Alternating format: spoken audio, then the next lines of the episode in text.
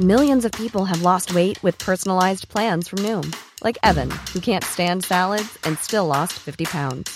Salads, generally, for most people, are the easy button, right? For me, that wasn't an option. I never really was a salad guy. That's just not who I am. But Noom worked for me. Get your personalized plan today at Noom.com. Real Noom user compensated to provide their story. In four weeks, the typical Noom user can expect to lose one to two pounds per week. Individual results may vary. Millions of people have lost weight with personalized plans from Noom, like Evan, who can't stand salads and still lost 50 pounds. Salads, generally, for most people, are the easy button, right? For me, that wasn't an option. I never really was a salad guy. That's just not who I am. But Noom worked for me. Get your personalized plan today at Noom.com. Real Noom user compensated to provide their story. In four weeks, the typical Noom user can expect to lose one to two pounds per week. Individual results may vary. Wow. Nice. Yeah. What you're hearing are the sounds of people everywhere putting on Bombas socks, underwear, and t-shirts made from absurdly soft materials that feel like plush clouds. Yeah, that plush. And the best part? For every item you purchase, Bombas donates another to someone facing homelessness. Bombas. Big comfort for everyone. Go to bombas.com slash ACAST and use code ACAST for 20% off your first purchase. That's bombas.com slash ACAST. Code ACAST.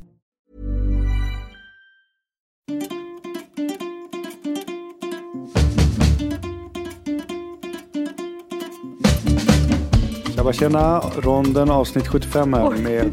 Så sjukt inte spontant. Tjabba tjena. Okej, hej allihopa, här är ronden avsnitt 75. Med mig Christian Unge, Anders Ternhag och Marit Halmin. Hej. Hallå, hej.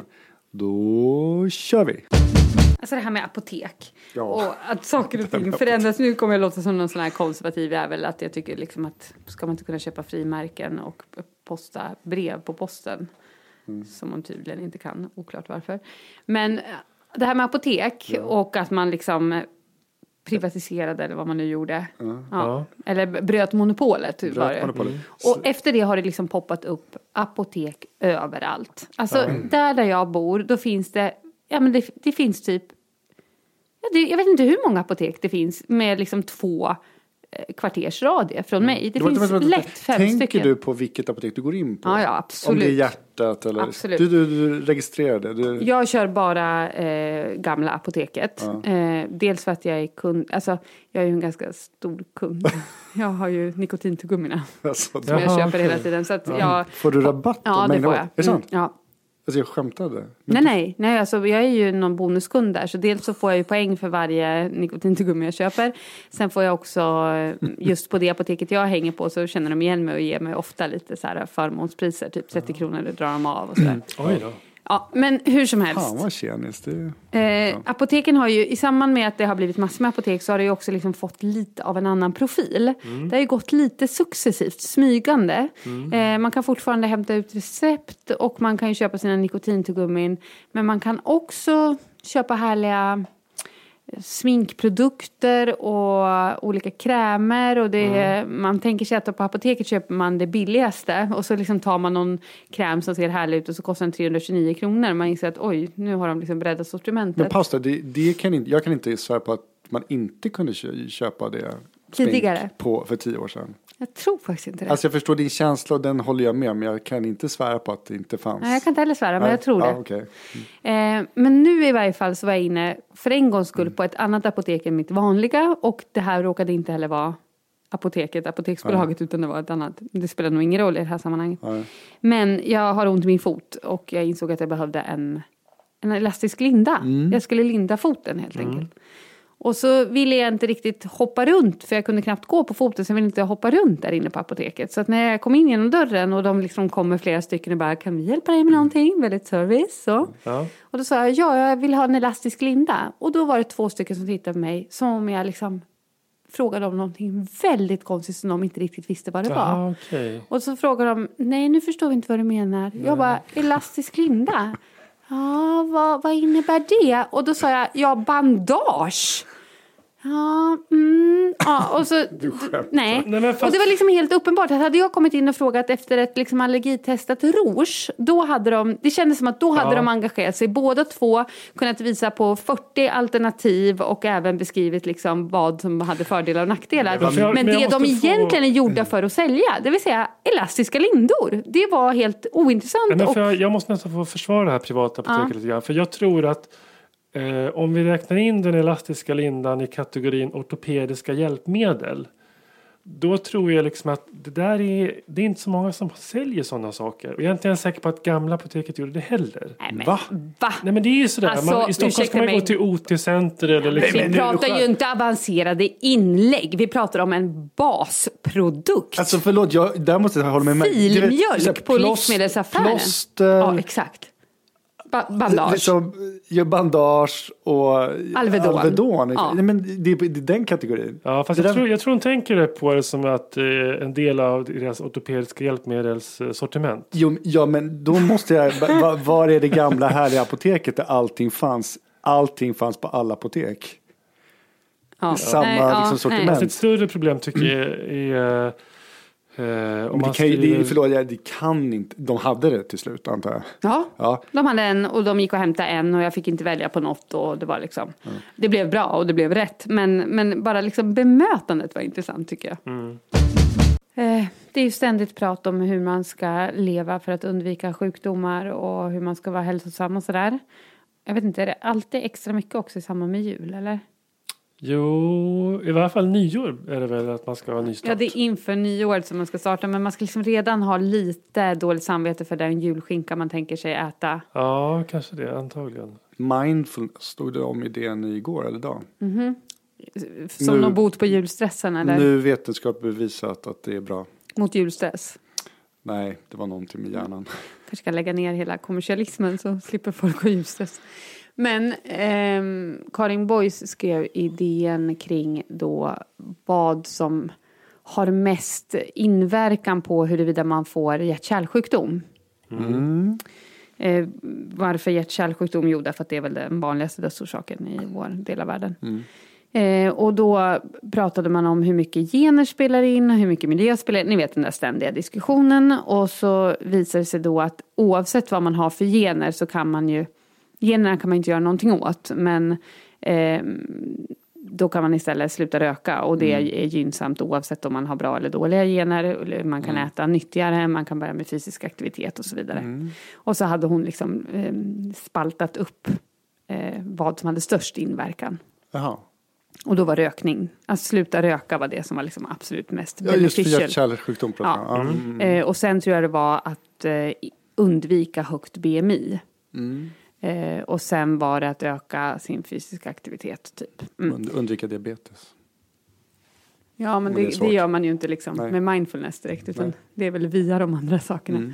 Men hur som helst, då var, man hade då hittat ett 50-tal gener som då predisponerade, vad heter det då? Gjorde en mer. Mm. mm, gjorde en mer känslig för uh, hjärt-kärlsjukdom. Mm. Eh, och då började jag fundera på, eller jag, vill, jag undrar, vad vill ni? Skulle ni vilja veta om ni har gener, om, om, ni fick, om du fick reda på Christian, att du har gener som gör att du har större risk att utveckla hjärt-kärlsjukdom än jag eller någon annan.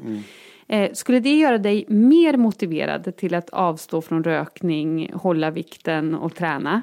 Eller skulle det göra att du bara kände så här, men vad fan, jag kommer ju ändå dö, så då kan jag lika gärna eh, leva livet under tiden. Eller eh, det skulle ju kunna bli tvärtom också. Om Christian får reda på att han är en genvariant med väldigt, väldigt låg risk för hjärt-kärlsjukdom. Ja, Då kanske han ja. tänker att Nu kan jag det här röka låter ju suveränt. Jag skiter nu i kostråden och motionen och Ja. eh, Det är inte helt, visst är det röka. inte helt givet vad det skulle ha för effekt på en befolkning? nej, Nej. inte alls. Alltså, eh, skulle det vara liksom gynnsamt ur ett folkhälsoperspektiv att kartlägga och informera om genetisk predisposition eller inte? Eller hur? Nej, Och med. sen också liksom rent personligt. Skulle man vilja veta? Jag känner att jag vill inte veta. Nej, men du frågade Nej, jag mig. tror Jag, inte jag heller vill veta faktiskt. men jag vill inte veta. Alltså, Nej. jag, för mig. Jag, jag, bara, jag, Är det för att du är lite hypokondriskt lagd och du tänker att det skulle kunna liksom... vad, vad, är, det, är det också ett faktum att jag är hypokondriskt lagd. Ja, det trodde jag. Men vill du liksom diskutera det så har jag argument. Nej men alltså, jag vill inte, jag, jag tror bara att jag skulle gå runt och tänka, fan varför fick jag de här generna? Va, va, va, varför är jag så liksom, förbannad med de här, den här genetiken? Jag vill inte veta det, nej. Nej. Jag inte, jag vet, och jag förstår att det finns olika aspekter av det hela, för att som, precis som du sa Anders, har man liksom bonusgenerna, eller vin, eh, högsta vinstgenerna, ja men då kan man liksom slappna av mer. Och så kanske man kan ta ut svängarna och så kan jag gå upp lite i mitt BMI och eh, liksom. Fast eh, hela poängen här var ju att det är bra att hålla BMI under 30 oavsett Ja, ja, gener. okej. Alltså Ja. risk, eh, eh, riskökningen är densamma men den är från olika nivå. Typ. Alltså Jo, jag- procentuellt densamma. jo. Men det får jag... Jag det, det, för I mitt fall skulle det inte på, jag, jag, jag tror bara att det skulle vara en negativ grej som jag gick runt och liksom bli Christian- deprimerad av. Ja, det- ja. En variant på det då. Mm. Låt säga att vi gentestar dig. Eh, Men att jag läser svaret. ja. Och sen säger vi att eh, jag drar en lott. Och antingen är jag tyst om det. Ja. Eller om det är ett positivt besked för din del. Ja. Då säger jag det till dig. ja. Skulle du gå med på den dealen? Om du var min behandlande läkare och Nej men jag var din, Ja. eh, jag var bara, din kompis nu. ja, Så att eh, antingen får du en god nyhet eller också är jag tyst. Och är jag tyst kan det bero på att jag dragit både en lott. Ja, jag förstår. Så, ja. ja. det behöver inte betyda negativt Men- så att säga. Ja, men jag skulle bara gå och fundera på att och klämma dig på vad, vad svaret var faktiskt. Okej. Men varför skulle du inte vilja veta Marit? Eh, nej, jag, jag vet inte. Jag, jag tycker att det, ja, att det känns liksom lite jobbigt att veta något. Jag vill inte veta något jag ändå inte kan påverka. Men Då, då känns det som att det, det är liksom lönlöst. Och, men jag tänker att det är ju det är ju inte en jättekonstig fråga jag ställer till er. Och den här frågan kommer ju upp hela tiden kring huruvida man ska eh, gentesta och så vidare. Och den kommer komma mer och mer. Det Absolut, men framtid, det intressanta absolut. är att, vi, att det är väldigt liksom bara kring genetik vi har den här diskussionen. Jag tänker det finns massor med grejer vi gör i sjukvården, till exempel sådana här, eh, vad heter det, hälsotest via företagshälsovården där man tar eh, blodfetter på alla. Egentligen skulle man kunna börja frågasätta det också. Så här, vill du Anders att vi ska ta blodfetterna på dig? Vill du få reda på, förstår ni vad jag menar?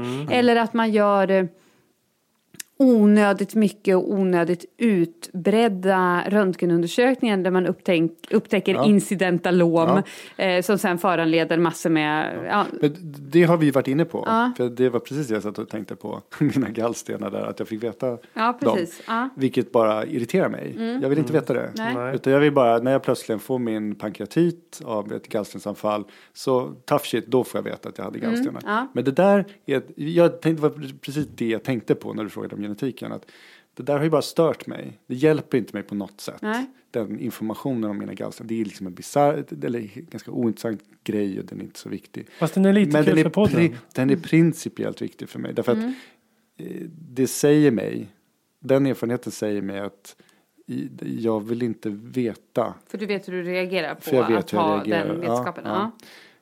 Å andra sidan om jag hade ett, eh, om de hittade ett stort, eh, en stor buk, eh, aorta, alltså en stor kroppspulsåder på mig. Åderbråck. i- Åderbråck i buken. Så skulle jag vilja veta det. För att det kan ju faktiskt opereras och eh, Ja, men det är väl därför en sån sak också är med i screeningprogram. Men man screenar ju eh, män över en viss ålder för Ja. det där i flera landsting. ja, och det är ju en förutsättning för att screena. Det är ju att det finns en, Man kan göra åt det. en Ja. behandling. Ja, Mm. precis. Så att det, Men det är fortfarande, förlåt, screeningen är fortfarande frivillig. Du kan ju säga ja, det är ett nej. erbjudande är ett erbjudande. Jo men, det- jo men med din hä- företagshälsovårdsparallell där.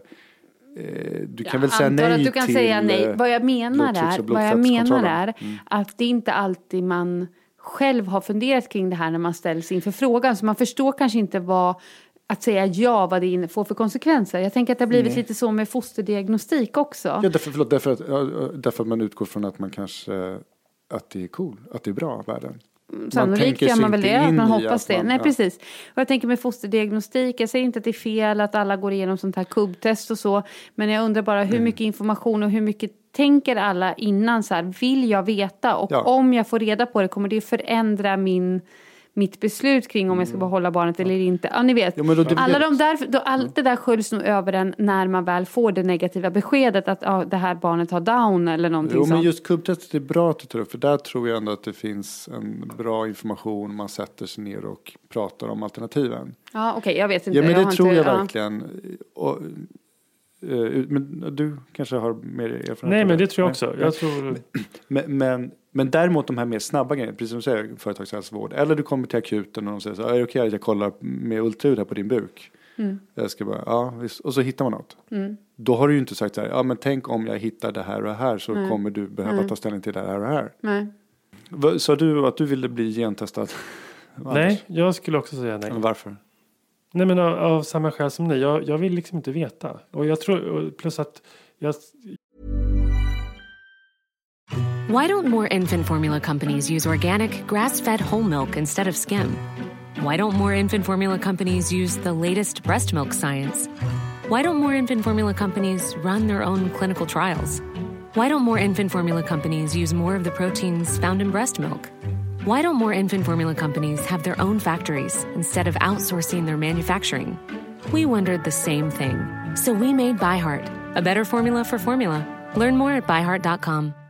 I'm Sandra, and I'm just the professional your small business was looking for. But you didn't hire me because you didn't use LinkedIn jobs. LinkedIn has professionals you can't find anywhere else, including those who aren't actively looking for a new job but might be open to the perfect role, like me.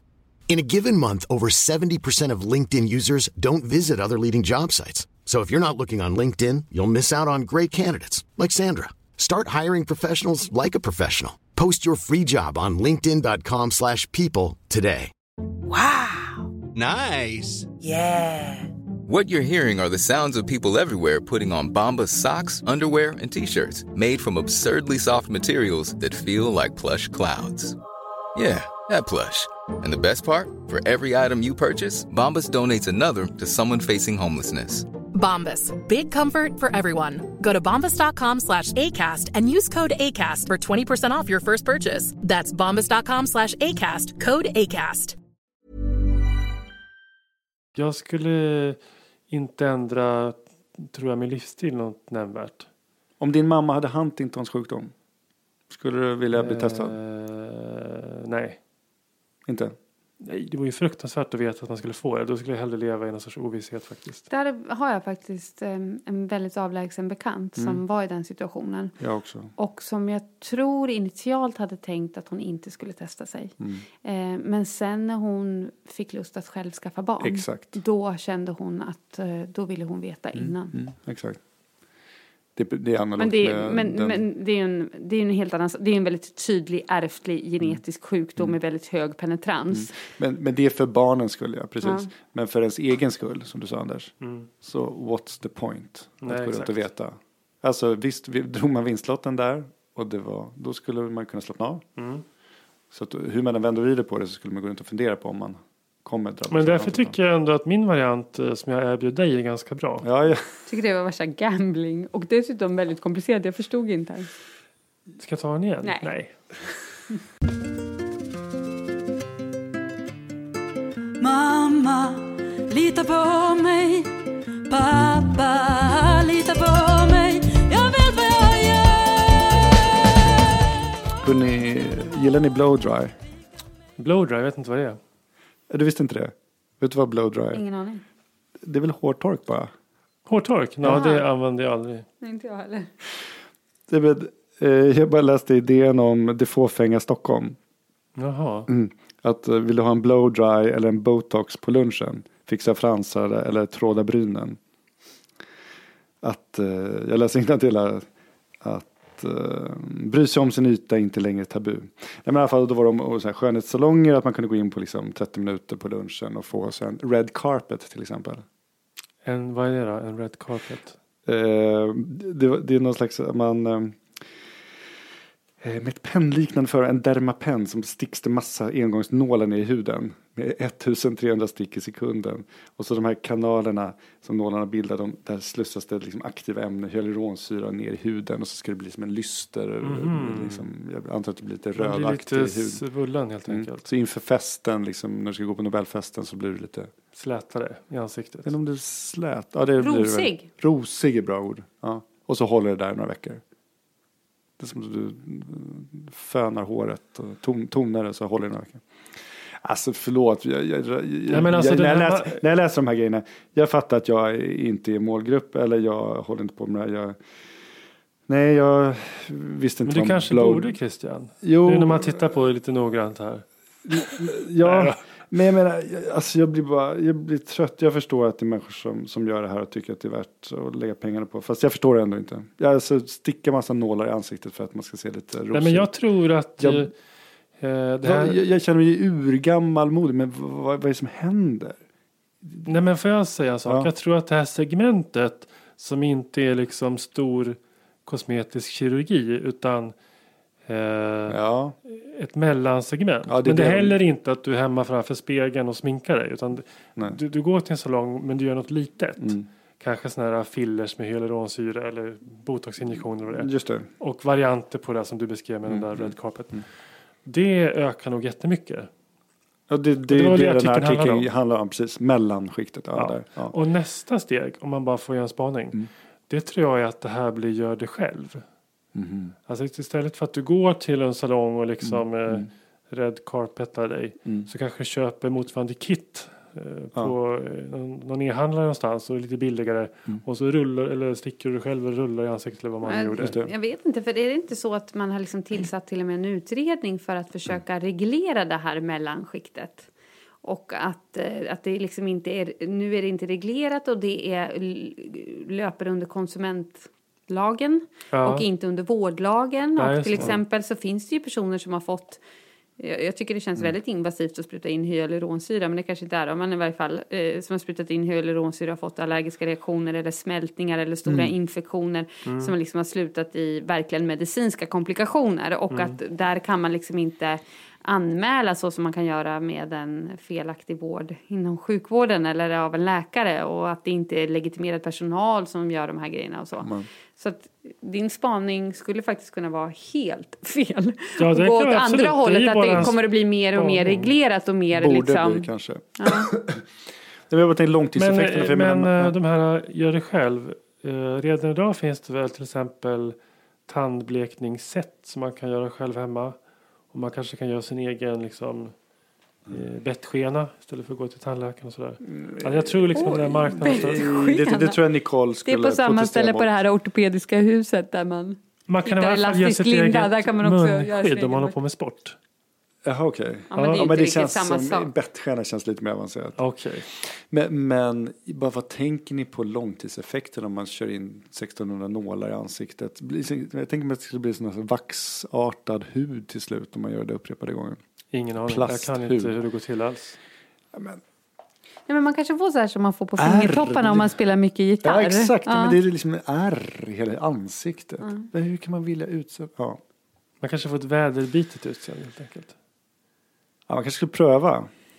Ja, Ska vi gå till en blow dry red carpet klinik? nej det blir inte jag Du som är pappaledig, kan vi inte göra det imorgon på lunchen? När jag var bakjour i, uh, i lördags, uh, förrgår. Uh, fan vad kul det är att jobba, måste jag säga. Ja, men jag tycker verkligen det. Det, det är mycket, ja, men nu har vi suttit och gnällt lite om NKS just och lite roliga historier om hur larmsystemen inte funkar och så på, på NKS. Men, och det är mycket gnäll inom vården. Men, men det är, det brukar du också komma och säga, men fan vad, när man har haft en dag då det är spännande patient och man känner att man gör något vettigt och det är bra teamwork, då är det kul. Men, jag måste ändå gnälla lite. Marginalerna, varför är det så svinsmå marginaler hela tiden som jobbar inom sjukvården? Vi har många jourlinjer, vi är många som jobbar varje dag och eh, det finns väldigt få få dagar som det är någon extra liksom, anställd någon resurs, någon löpare som infektion till exempel, haft någon extra läkare som kan täcka för vab, sjukdom etc. Och sen när det inte finns, då ska man börja flytta om spelare, läkare på de olika positionerna. Och det blir så ofta fel. Varför jobbar vi så hela... Och förut, ja, för inte prata om hela vårdplatsbristen. Men, och just det där du säger att du var bakjour. Ja. Jag har liksom en känsla av att just bakjoursarbetet har ändrats mycket. Ja. Från liksom eh, att vara expert på sitt område till just vårdplatsfrågor och eh, bemanning av jourlinjer och eh, alltså Nej, men det- rena det- liksom logistikproblem. Det är väldigt mycket sånt man ägnar sig åt Ja, det är tyvärr. Att, Eller hur? Ja, men det är det- dit jag vill komma. Den liksom, Innehållet i bakjoursarbetet har ju... man springer runt och jag försöker göra medicinska saker och det är det som är det spännande. Och så bland allt det här så ska man liksom lösa någon läkare som är borta, flytta om någon som sagt. Och sen så flytta om patienterna. Mm. Flytta, flytta patienter därför att de inte eh, fyllde kriterierna för att vara 48 timmar. Nej, den skulle vara 36 timmar. Och så får jag byta olika, för det finns olika avdelningar där man får ligga olika lång, lång tid. Otroligt tröttsamt. Ja, och faktiskt helt dysfunktionellt skulle jag säga. Alltså, det, det, sjukvården, och nu pratar vi ju om akutsjukhusen. Eh, det är ju en verksamhet som är akut. Den är ju inte planerad. Väldigt lite av det som sker på akutsjukhusen är planerat. Och därmed också ganska svårt, eh, alltså en akut vård är ganska svår att förutspå. Alltså kanske i stora drag, men man kan inte veta hur många hjärtinfarkter som kommer just idag. Eller eh, hur många som, när kommer halkan och alla bryter benet. Ni förstår vad jag menar. Och det är ju väldigt märkligt, det finns ju nästan ingen annan akut verksamhet som man då tror att man kan eh, planera helt utan marginaler. Alltså tänk dig om man skulle ha, jag menar, tänk dig brandmän. Precis, De jag tänker sitter också på det. väntar, Där, väntar, Det väntar. förstår man att det, det måste liksom kosta att ha några som alltid är beredda att åka ut om en brand skulle inträffa. Eller hur? Eh, och jag tänker mig att man borde ha, ha något liknande tänk inom akutsjukvården och jag tror att, jag är osäker på om det ens skulle kosta mer på sikt. Förstår Nej. ni vad jag menar? Att jag tror att det, just att ha de marginalerna och den flexibiliteten skulle göra att det kraschar så himla mer sällan. Därför och det- därmed så skulle det bli ekonomiskt gynnsamt. Nej, därför att vi säger så här, säg att det är tio läkare på en klinik. Bara, och sen så anställer du, eller så, så så schemalägger du så att det hela tiden är tolv. Och tycker man om de här två läkarna, de är utöver, de gör ingen nytta, det kostar sig så mycket pengar. Jo, men jag menar varje gång då som de ska hoppa in och göra så, så fyller de en funktion. Och om, om du inte hade de här två extra, det är då de andra måste gå på knäna och göra dubbelarbete etc. Och det, är det, det är ett av de mest stressande negativa eh, bitarna orsak också till varför man, man slutar på en klinik. Därför att det inte, det, det, Ja, dels det, men jag tänker, jag tänker på sån här Jo, simpel då- grej som att man nu är väldigt mån om att människor inte ska få ligga och vänta i all Mm. oändlighet nere på akuten. Och när det då blir ett väldigt högt tryck på akuten Mm. och det skulle bli väldigt långa väntetider om man inte gjorde någonting åt saken för att de läkare och sjuksköterskor som finns på plats är inte tillräckliga. Då kommenderar man ju ner folk från huset som jobbar på avdelningar ner till akuten för att släcka den elden. Och det är ju att ta folk från platser där de behövs för människor som redan är bedömda och som har bedömts så sjuka så att de måste läggas in på sjukhus. Att då ta resurser från dem, det verkar ju helt orimligt, eller hur? Jo, men jag ville bara säga då att både för läkare och verkligen för sjuksköterskor, det är att det här att inte veta eh, om man ska placeras om liksom samma dag eh, är en negativ stress. Och som gör, tror jag, det hör jag i alla fall många sjuksköterskor prata om nu, att därför de byter arbetsplats. Och när, varje gång du arbe- byt, någon, någon slutar så ska du skola in någon ny. Tar x antal veckor, tar x antal månader för någon att komma upp i varje. varje. Det är ju en ekonomisk förlust. Så att istället liksom Ja, det är en behålla enorm förlust. Jag tänker också att det är en enorm- kontinuiteten. Liksom, där menar jag att därför ska man bygga in de här marginalerna. Och det är i långa loppet helt säker på att det, det är värt det. Och en, Men- en men annan det, sån jag håller med om det, men den, den svåra frågan är ju vad ska resurserna eh, sättas till? Därför att man, eh, din variant att ni är tio läkare på din klinik och man skulle kunna vara tolv då. då. Mm. Man skulle också kunna säga så här, ja, men bemanna till exempel upp primärvården mer. Då kanske det blir ett mindre inflöde av akutpatienter. Då plötsligt är tio läkare hos dig lagom. Mm. Alltså det är, väl- det är det är svårt att veta vad, vad ska resurserna liksom sättas till. Nej, jag tänkte på att när man inte har några marginaler så finns det inte heller marginaler för kunskapsöverföring. Eh, och jag tänker att sjukvården, apropå det du sa med hög personalomsättning och så, att sjukvården bygger så himla mycket på, det är ju liksom ett lärlingssystem. Det gäller ju både för sjuksköterskor och läkare. Att man är ju liksom absolut inte färdiglärd när man är färdigutbildad, utan det är ju äldre kollegor som för över kunskap till en Ja, i kliniska situationer med patienter. Och eh, när, man in, när, man, när man då schemalägger eller planerar helt utan marginaler och också helt utan att ha med den aspekten i planeringen så är det helt plötsligt så att jag kan liksom gå på en rad för att bara täcka på en mottagning. Eh, men jag har ingen att fråga, ingen som kan överföra kunskap till mig och inte jag heller kunskap till någon annan. Förstår ni vad jag menar? Det, jag är rädd för att det kommer att krascha systemet fullständigt om 5-10 år. Någonting vi inte ser riktigt än, men som liksom redan har börjat destrueras. Men konsekvenserna kommer att bli synliga om några år.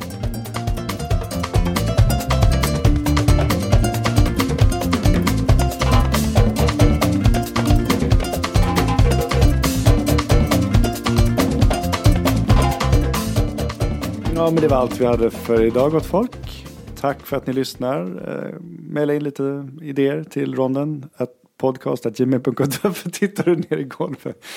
Det är väl bra? Nej men det är jättebra att folk får mejla in idéer. Man får mejla om vad man vill. Ja. Eh, tycker jag. Ja. Såklart. Och Anders finns på Instagram. och Twitter.